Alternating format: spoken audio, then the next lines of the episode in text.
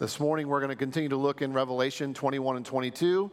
So, if you've been wondering why I've just been reading the same verses the last several weeks, it's because we've just focused on those. So, now we're going to move forward, and I'm going to read to you the last part of chapter 21 and then read the first five verses of chapter 22. But before I do that, I want us to just do a little bit of review. So, hopefully, these things are getting further and further into your bones. Hopefully, they're getting deep down in. So, the first thing I want to do is remind you of our four preliminary principles. Because without these four, we will, be, will set a course to not understand and interpret Revelation rightly. So, we got to nail down these four principles. And actually, I hope that as we've gone through the book of Revelation, you've realized that these principles make a difference. They really do. So, here's principle number one that we started the year with God always completes what he starts. Remember that? Revelation is not a tack on at the end of the story. Revelation is the completion of the four part story. So if we want to understand Revelation, we got to remember the beginning. We got to remember creation. Hopefully that'll be even more evident today. Second principle is this we need to think about time the way that God does.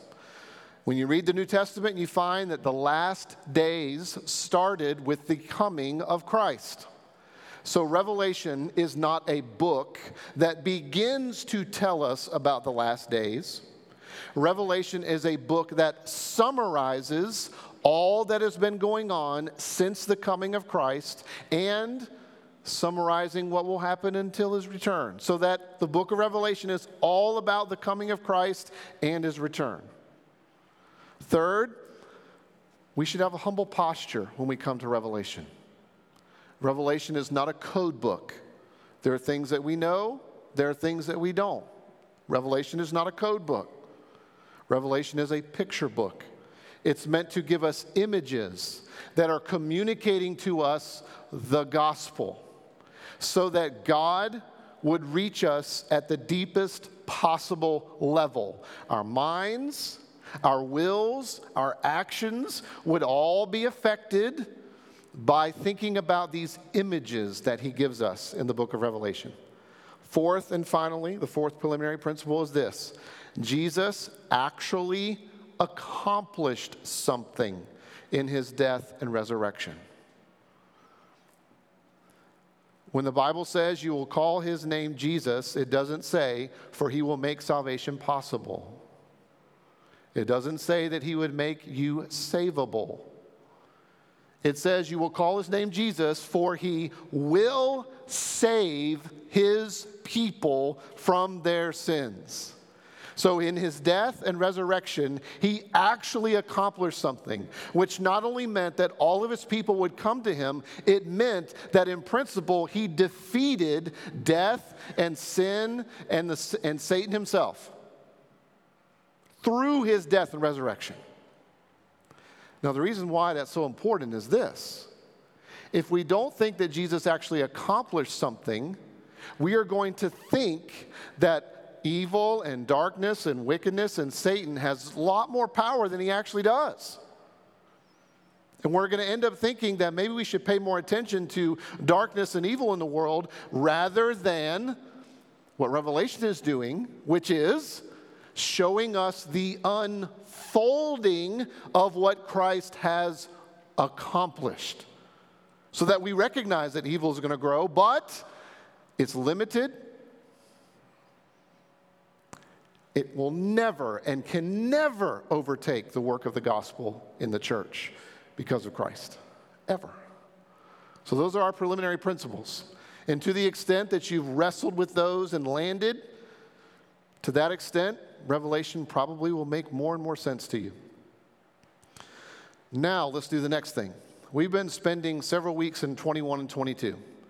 So I want to review that as well because I want you to hopefully feel the cumulative effect of this. So when we started Revelation 21 and 22, we started with the essence of these chapters, the essence of our forever future. And the essence of our forever future is this heaven is coming down. Earth and heaven will be reunited. The other aspect of the essence of our forever future is that we will be with God. His presence will permeate everything. The, the promise of Scripture, I will be your God and you will be my people, that's mentioned in the first three, four verses of chapter 21, will be literally true. In other words, the way God set up the world, Genesis 1 and 2, will be the way that we will live forever. And our rebellion can't even stop it. Satan can't even stop it. And that's the essence of our forever future. Without that, nothing else that we talk about ever matters. That's why we started there. Last week, we looked at this, these two things. We a- a- tried to answer the question well, what does it mean when God says we're gonna, He's going to make all things new? And hope. Those are the two things we looked at last week. Hope. What does it mean that God will make all things new? And hope. Now, the reason why I'm reviewing those in part is this. Most of us have grown up being taught, or most of us have grown up hearing or reading that um, the world's going to get worse and worse and worse and worse. And right before things get really, really bad, we're going to get raptured out of here and we're going to have this bodied, embodied existence somewhere out there. And that Jesus is going to come back and drop justice bombs and destroy the earth and start over. And it's from that framework that all the debates begin. But the essence of that framework is this we end up focusing far more on what we think is happening in the world that's bad because we got to prep for the rapture and we got to get ready to get out of this place. And the great hope is to get out of here. And heaven is like up there somewhere. And I hope that just reviewing that, you can see that what we've been talking about is a lot different. Heaven is coming down. I can't get, go off on this, can I? Because we're not going to be here all day. That's the reason why I need to review, because most of us have grown up with a framework that is absolutely messed up. It's been around in our country for about 100 years. That's it. But it has dominated the United States and the church in the United States. Not so much everywhere else in the world, but, but for us, it's dominated what we think. So I'm trying to expand your horizons with what the church has thought for 2,000 years about this book. That leads us to 21 and 22 this morning. Listen to this. Chapter 21, beginning in verse 9. This, beloved, is the Word of God. It is a portion of a letter from home. Then came one of the seven angels who had the seven bowls full of the seven last plagues and spoke to me, saying, Come, I will show you the bride, the wife of the Lamb. And he carried me away in the Spirit to a great high mountain and showed me the holy city, Jerusalem, coming down out of heaven from God, having the glory of God, its radiance like a most rare jewel, like a jasper, clear as crystal. It had a great high wall with 12 gates, and the gates, uh, 12 angels. And on the gates, the names of the 12 tribes of the sons of Israel were inscribed. On the east, three gates, on the north, three gates, on the south, three gates, on the west, three gates. And the wall of the city had 12 foundations, and on them were the 12 names of the 12 apostles of the Lamb. And the one who spoke with me had a measuring rod of gold to measure the city and its gates and walls. The city lies four square, its length the same as its width. And he measured the city with his, with his rod, 12,000 stadia. Its length and width and height are equal. He also measured its wall, 144 cubits by human measurement, which is also an angel's measurement. The wall was built of jasper, while the city was pure gold, like clear glass. The foundations of the wall of the city were adorned with every kind of jewel. The first was jasper, the second sapphire, the third agate, the fourth emerald, the fifth onyx, the sixth carnelian, the seventh chrysolite, the eighth beryl, the ninth topaz, the tenth chrysoprase, the eleventh jacinth, and the twelfth amethyst. And the 12 gates were 12 pearls, each of the gates made of a single pearl. And the streets of the city was pure gold, like transparent glass. And I saw no temple in the city, for its temple is the Lord God, the Almighty, and the Lamb. And the city has no need of sun or moon to shine on it, for the glory of God gives it light, and its lamp is the Lamb. By its light will the nations walk, and the kings of the earth will bring their glory into it, and its gates will never be shut by day, and there will be no night there. They will bring into it the glory and the honor of the nations. But nothing unclean will ever enter it, nor anyone who does what is detestable or false, but only those who are written in the Lamb's book of life. Then the angel showed me the river of the water of life, bright as crystal, flowing from the throne of God and of the Lamb through the middle of the street of the city.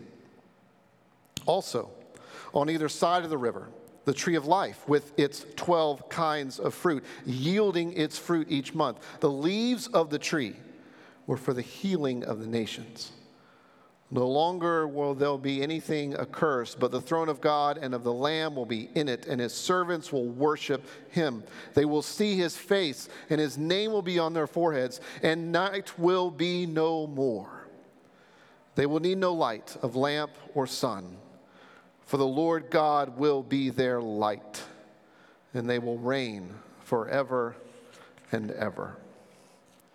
How's that sound for your future? Not, not too bad, right? Well, let's, let's pray, if you would. Let's pray together. Lord, overwhelm us with a sense of your presence and your glory and fresh, fresh, a fresh sense that what you say really is good news. And Lord, Help us to crave the good news and keep us from coming to you, always looking for new methods or techniques or little tricks to be more self dependent. Keep us from that. But work into us a greater desire to depend on you and what you say, that you might get all glory, now and forever. Amen. This is where we're going this morning. We're going to try to answer this question. Finally, we get to this point. We're going to answer this question today, or start to answer it. what is heaven really like? I'm going to try to answer that question. What is heaven really like? And secondly, we're going to talk about the Lamb. So that's where we're going today. Has everybody got that? Is that clear? What is heaven really like? And then we're going to talk about the Lamb. Before we jump into that, answering that question, we're going to start where we ended last week. Do you remember last week we ended talking about hope? Do you remember this? If you weren't here, don't worry. I'm not going to rehash all of it. Here's a brief glimpse. Do you remember Do you remember how we are all creatures of hope and that what we think about the future profoundly affects our now? Do you remember us talking about that a little bit? Do you remember that we thought through an illustration together of two people that had a job and the job was really, really boring and the job required you to work 55 hours a week? And the, did I say the job was boring? Okay, whatever is in your mind, that it's that job. It's really, really boring. You might be thinking about your own job. And after working for a year, one worker would receive $40,000 and the other worker would receive 5 million. And the guy that receives $40,000 after a year's worth of work of doing a boring job, you remember that roughly by week 4 or maybe 2 if it were me, starts saying, you know, this is horrible. This is a terrible job. This is boring. The people I work with smell. I don't like them. I don't like the community here. My boss is a jerk. The one who gets 5 million after working for a year of a really boring job that works 55 hours a week is excited about going to work, right? Because of his hope. His hope is, "Oh, I'm going to get 5 million after doing this really boring job. For 1 year I'm going to be set." Hope dramatically and profoundly affects our present. And that means that if the, we have the hope of God, it will produce three things in us. First one is this. Do you remember this? if we have the hope that God talks about in Revelation 21 and 22, it will produce in us this sacrifice will be normal. Second, we will be able to endure trials that we can't even imagine. Remember us walking through this? All the things that you didn't think would happen in your life when you were 12 and 15 and 20 and 35 and 50 and 60 and 75. Remember all those things? The things that you didn't expect to happen at all, the trials that to you at that young age were unimaginable. The only way for you to the only way for you to endure trials that are unimaginable is if you have the hope that God talks about in 21 and 22. And third, the third thing that, it, that this hope produces in us is the reality that we can enjoy life now. And remember, you got to hold all these three things together. You don't get to pick one of the three. You don't get to pick, well, I have this hope in the future, so I'm just going to enjoy everything. Well, it won't last long because you're going to face trials that you haven't imagined. Because those three things are exactly what Christ's life was like. Sacrifice was a normal part of his life, wasn't it? Trials that he couldn't imagine was the thing of his life. And he enjoyed life. And if we're going to be more like Christ, then we're going to live lives of sacrifice. We're going to live lives of enduring. We're going to live lives enjoying what God has given us. So, how in the world can we get more in this hope? How in the world can we think more about this hope? How in the world can this hope be clearer to us so that those three things are produced in us? Because there's no way that we can take those as a checklist and be just like, you know what, I'm just going to moralize this and make myself happier this week. It won't work. I'm just going to grit out this trial and make it, I'm just going to get through it. It won't work you'll finally run into a trial that will shut you down. And living a life of sacrifice, better not turn that into a moralism. Because what will happen is you end up doing something so that you get the glory. So, how do we get a clearer sense of this hope? Well, let's answer our question What is heaven like? And let's look at 21 and 22 together to try to figure this out. What is heaven really like? Well, here's the first thing we get to see something of the dimensions of heaven. Look how it starts. The, angel comes to John, which means he's coming to us too.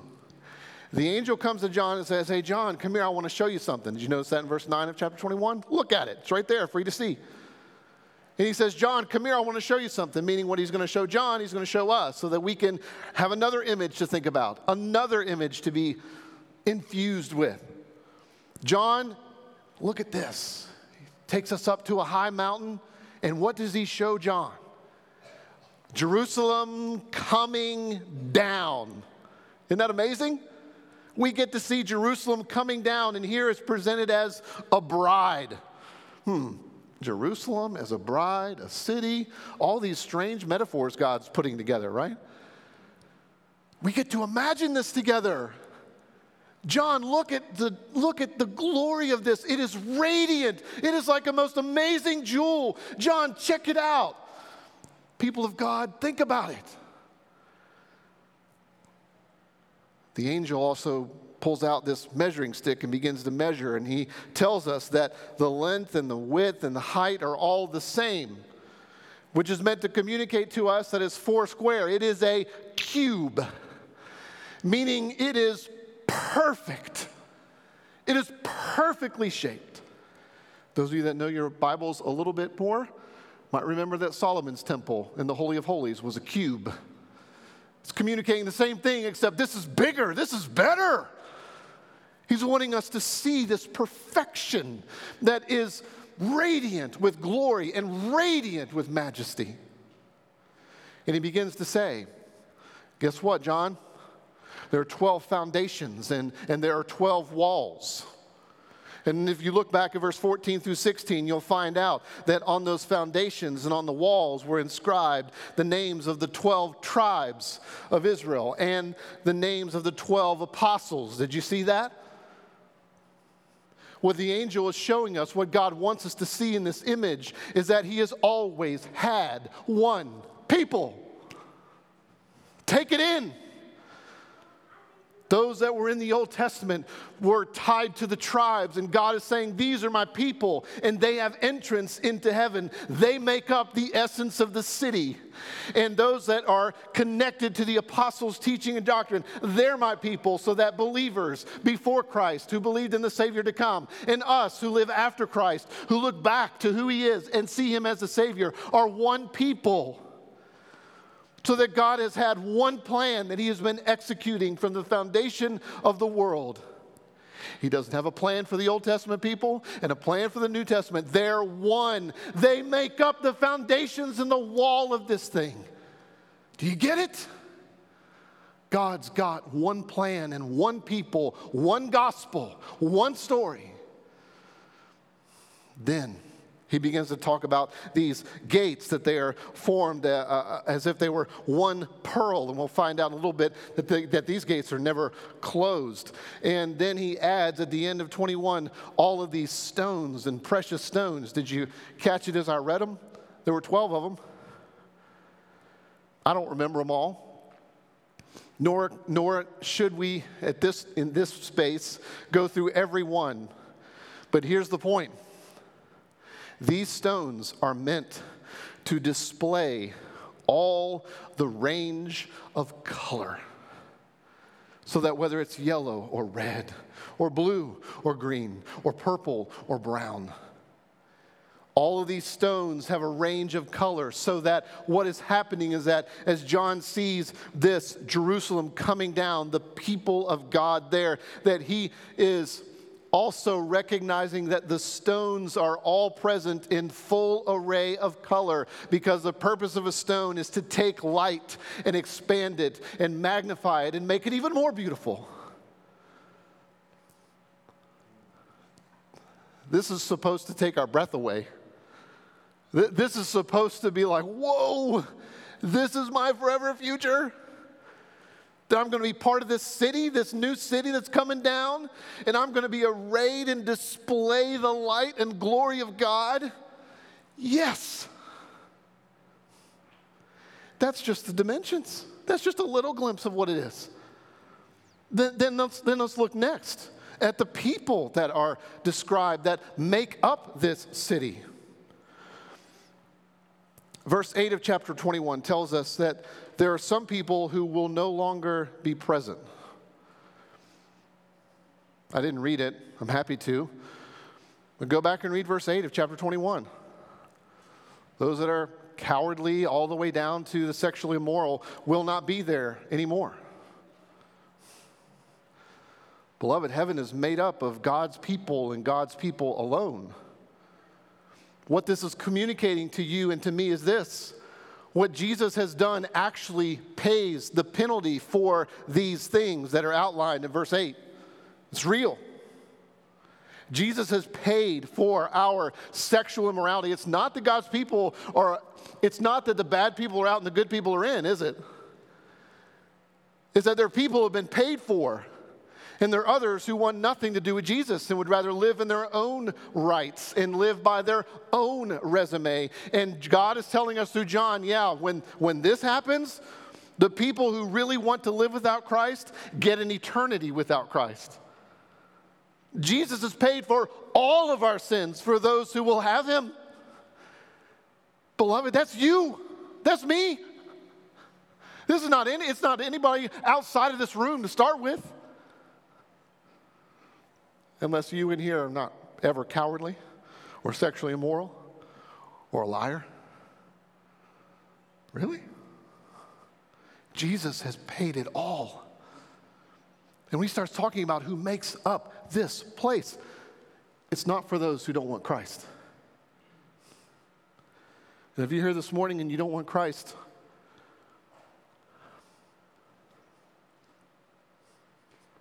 take him. Because if you don't, it'll be an eternity without Him. As one man has said, hell itself is a monument to self sufficiency. You don't want that.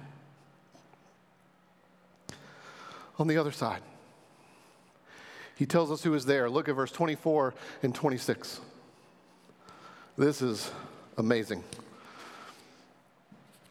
Look at verse 24. By its light will the nations walk, and the kings of the earth will bring their glory into it. Verse 26. They will bring into it the glory and the honor of the nations. Who is going to make up this city? Can, you see what he's getting at there with 24 and 26? People from every tongue and tribe and nation and people group are going to make up this city, are going to make up the bride of Christ. Do you see it? He's talking about a global salvation. That Jesus is saving people from every tribe, tongue, and nation. And when it talks about the kings bringing the glory of the nations into heaven, do you know what he's talking about? He's talking about the uniqueness of the nations and the uniqueness of cultures that show the image of God in ways that other cultures don't so that every culture will be brought into this place. And every culture images collectively who God is. And we need all of those expressions to understand fully who God is. You know what happened? Since the fall, since the rebellion, since we rebelled against God, Differences in cultures are often used as weapons and barriers. Have you noticed that? This is talking about the day in which the uniquenesses of all the cultures will remain unique and will remain distinctive, and they will be welcomed, and they will be celebrated, and they will belong. The problem is that we live in a broken world. And the problem is that when we oftentimes recognize differences in other cultures, we see that as a barrier to them or them to us, rather than something to be celebrated, rather than something to be explored and understood. I recently watched a family friendly movie called McFarland. It's a story of a coach who continued to lose his job because he continued to lose his temper. And he ended up moving to McFarland, California. Got a job at a high school. Kevin Costner was the lead on the role, by the way, if you're familiar with him. This movie came out five or six years ago, I think. And he ended up being the cross country coach. I won't spoil all the ending for you. But he ended up being a cross country coach and living in a vast majority Hispanic community. And part of the story was that he had to learn the assumptions that he had about different cultures and different people groups that he hadn't thought about before. He had to recognize that he had some assumptions about other peoples and other cultures that weren't exactly fair or good. They were more like barriers, weapons. What I mean is, there was a time in the movie in which he was talking to his cross country team and describing for them, you know, when we run a race and when we compete, we want the lowest time possible. We want to be the fastest, you know, have the lowest time because that's how we get points. And he said, it's kind of like golf. And all the guys looked at him and said, Coach, there's no golf course around here. We've never seen golf in our lives. There was another time in the movie in which he had to come to grips with, in this Hispanic community, there were a group of guys that would ride around at night, low and slow. And he assumed that they were a gang. They weren't at all. They were a car club ended up saving his daughter's life. I won't spoil the story, the end of the story. The point is, part, part of the movie was communicating how we all have assumptions about different cultures. And because of sin, we have a tendency to think that those differences are barriers. And we don't even recognize, oftentimes, our assumptions about our own culture and how that connects with others, and that others have a different culture. So here's the question of application. When you look at differences in cultures, do you live as if they're barriers? Do you? Are you willing to recognize some of your own assumptions? Am I? And that understanding different cultures and different differences that they may have is actually a way that we can grow to understand the image of God? Because the day is coming in which all those cultures are going to bring all of their glory of their culture into heaven itself, and we're going to celebrate it all. And collectively, we will display the glory of God through the image of all cultures. In other words, the day is coming in which differences will no longer be barriers, they'll be celebrated, and they'll all belong. Well, after the dimensions and talking about the people that will make up this city, to go even into greater detail, John gives us a description. Actually, he starts off by describing things, if you will, negatively. What's heaven like? Well, here's what's not going to be there. You ever notice that when you read 21 and 22? How would you like to live your life and do your job where you define everything negatively? Would that, would that, how'd that work? Would that work for you? My guess is it wasn't. It wouldn't.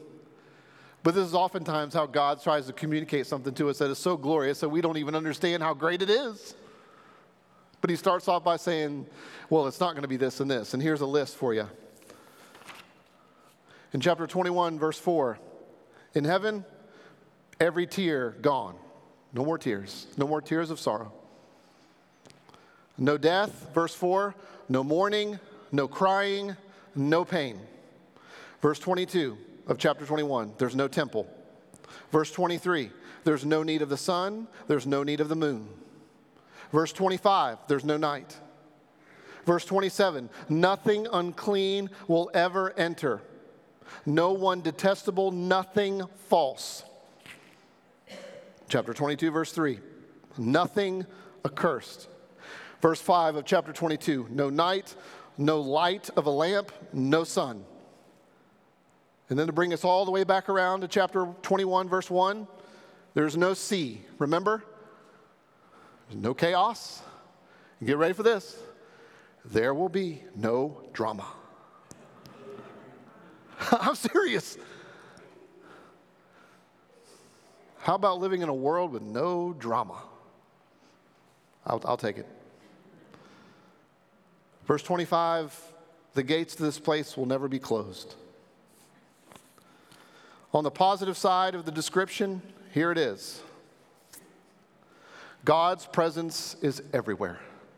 Everywhere. The Holy of Holies has now become the whole earth. And all of his people will be there, imaging him, glorifying him.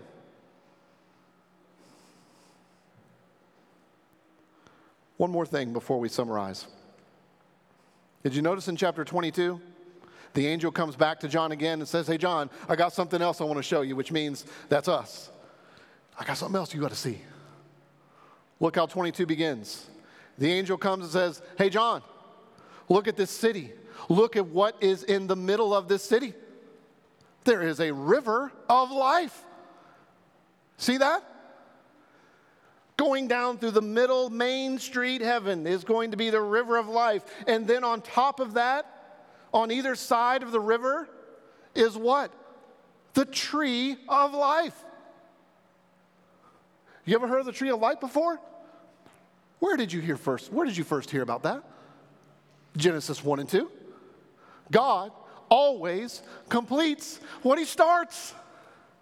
Here we get the tree of life and the river of life together because God is communicating to us that we will have all the, sustenance that we need. The tree of life will yield its fruit. Did you read it? Each month, the 12 different kinds of fruit, it will yield it so that you and I have everything that we need to eat. And the river of life, we have everything that we need to drink.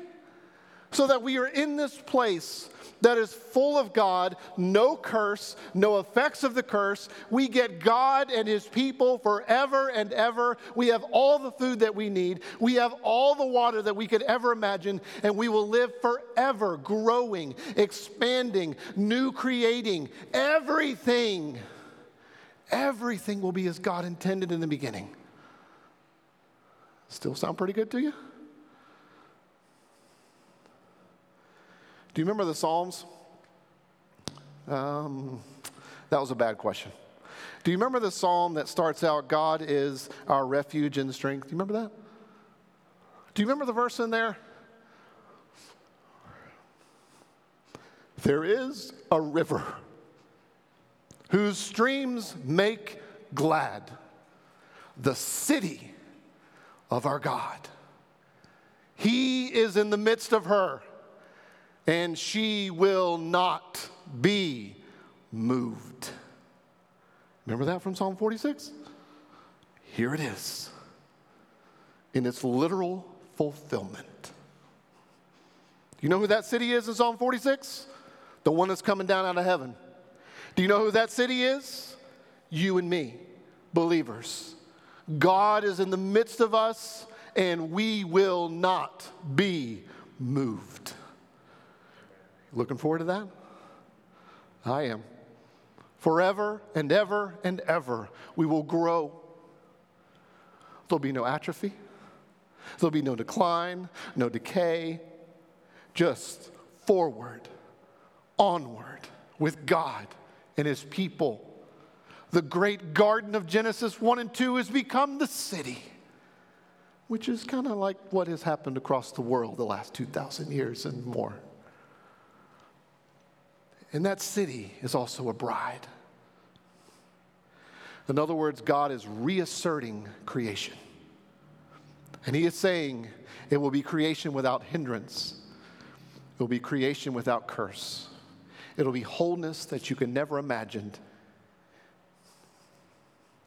It will be all that God has intended. Well, that leads us to this. That's a little bit of what heaven will be like. Now, let's look at the Lamb. Did you notice that we read these chapters, and if you go back and read them, the Lamb is mentioned at least seven times? Maybe more, but I counted seven. And I don't always count accurately, so check me. Why if we have the new heavens and the new earth, why, if heaven has come down, why, if God is all in all, why do we still have Jesus described as the Lamb? Why? Seven times. Why is Jesus still described as the Lamb? Do you know the answer? Do you get it? There's only one entrance into the city and it's through the gospel of Jesus Christ.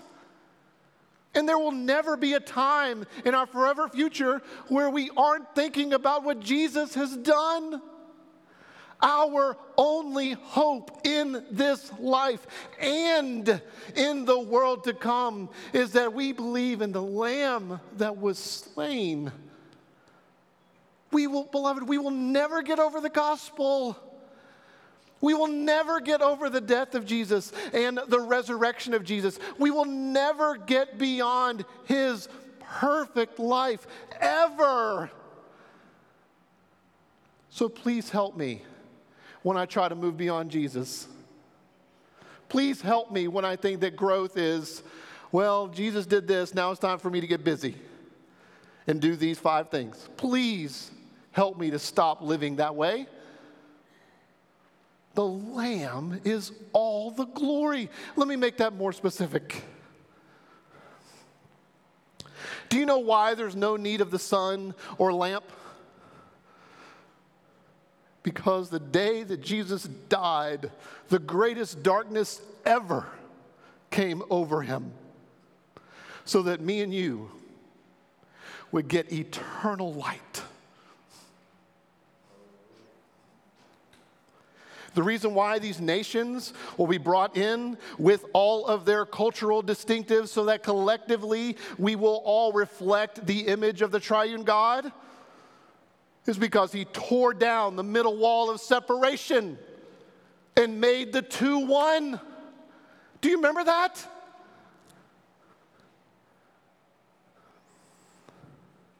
Do you know why we will see God's face? Remember that in verse 5, chapter 22? Do you know why we're going to see God's face? Because he, Jesus, was forsaken so that we would only get the face of God forever and ever. Do you know why we get the tree of life? Because he was willing to die. He was willing to endure the tree of death so that we would have this life forever. Do you know why we get the river of life? Because he was thirsty and drank horrifically sour vinegar. Beloved, this is our future. Christ will be the center of everything because of what he has accomplished and what he's done. And our God will be all in all.